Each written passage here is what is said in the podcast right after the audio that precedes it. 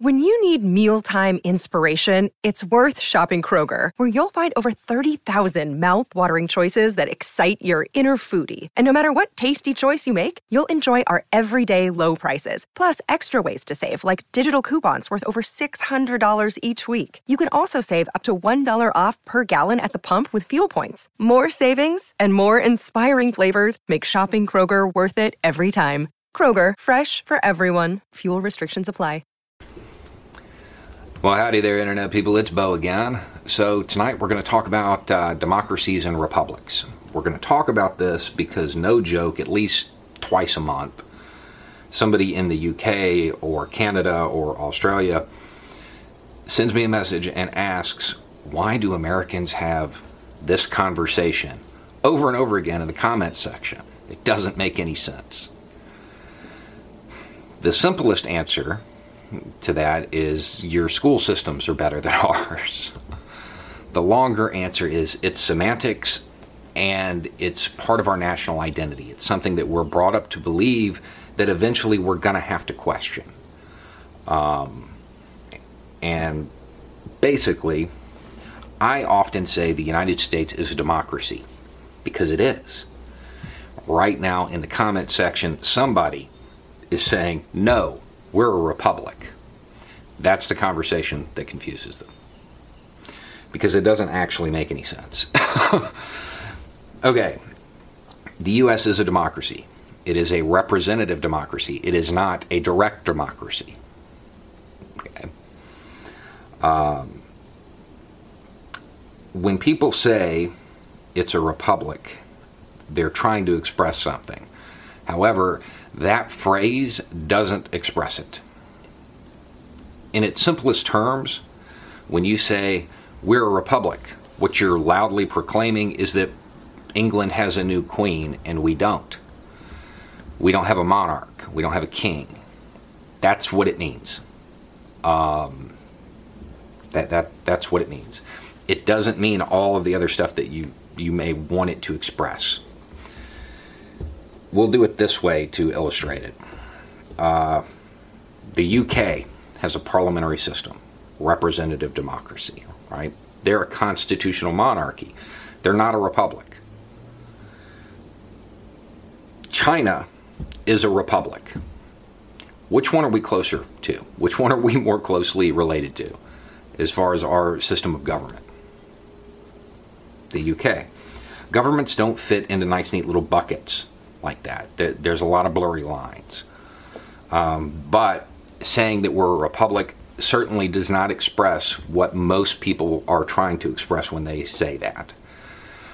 What they're really trying to say is that we are a constitutional representative democracy with a federal system that has checks and balances, and therefore we are protected from the tyranny of the majority that comes along with direct democracy.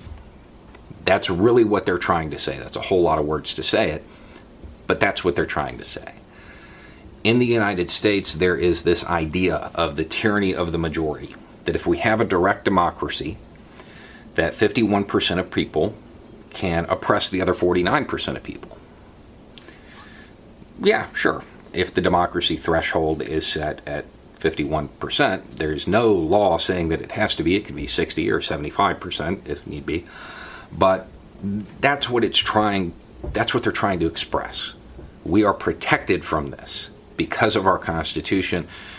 Our, our minority groups are protected. The Constitution protects them as it did for black Americans during slavery and segregation and the natives and the Japanese during World War II. It doesn't actually work. That's made up. It's not a real thing um, that that concept is just false. It's been proven to be inaccurate throughout all of American history.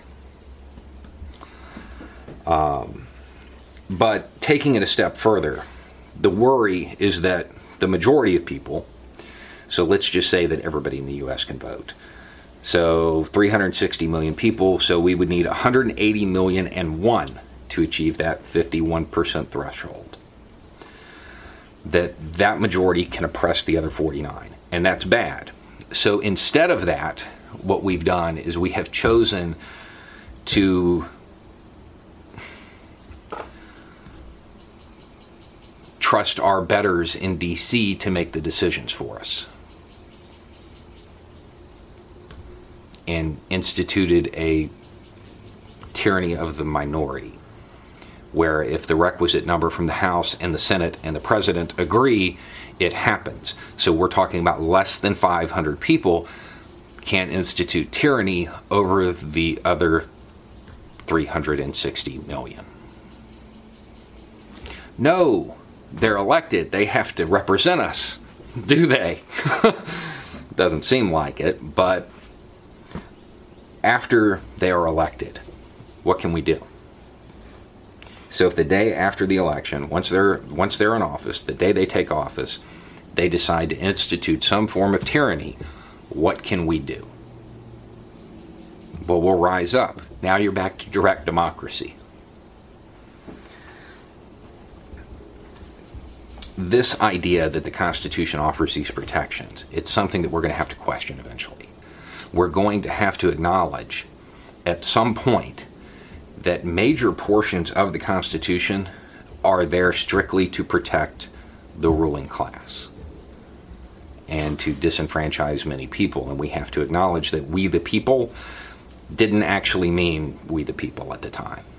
It meant a certain set of people, not everybody. But I would suggest that this conversation is pointless because governments don't fit into buckets like that.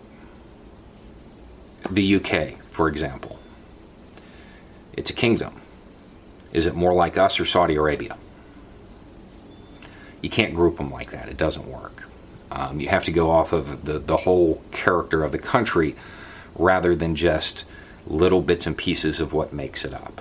And we're going to go into this in another video soon when we talk about capitalism and communism because there's the same thing happens there. Um, but I would, with all of the questions and all of the problems that we've had with our democracy as of late, it may be time to revisit some of those things that we hold to be true. We're protected based on this. And, and examine whether or not we actually are protected. Anyway, it's just a thought. Y'all have a good night.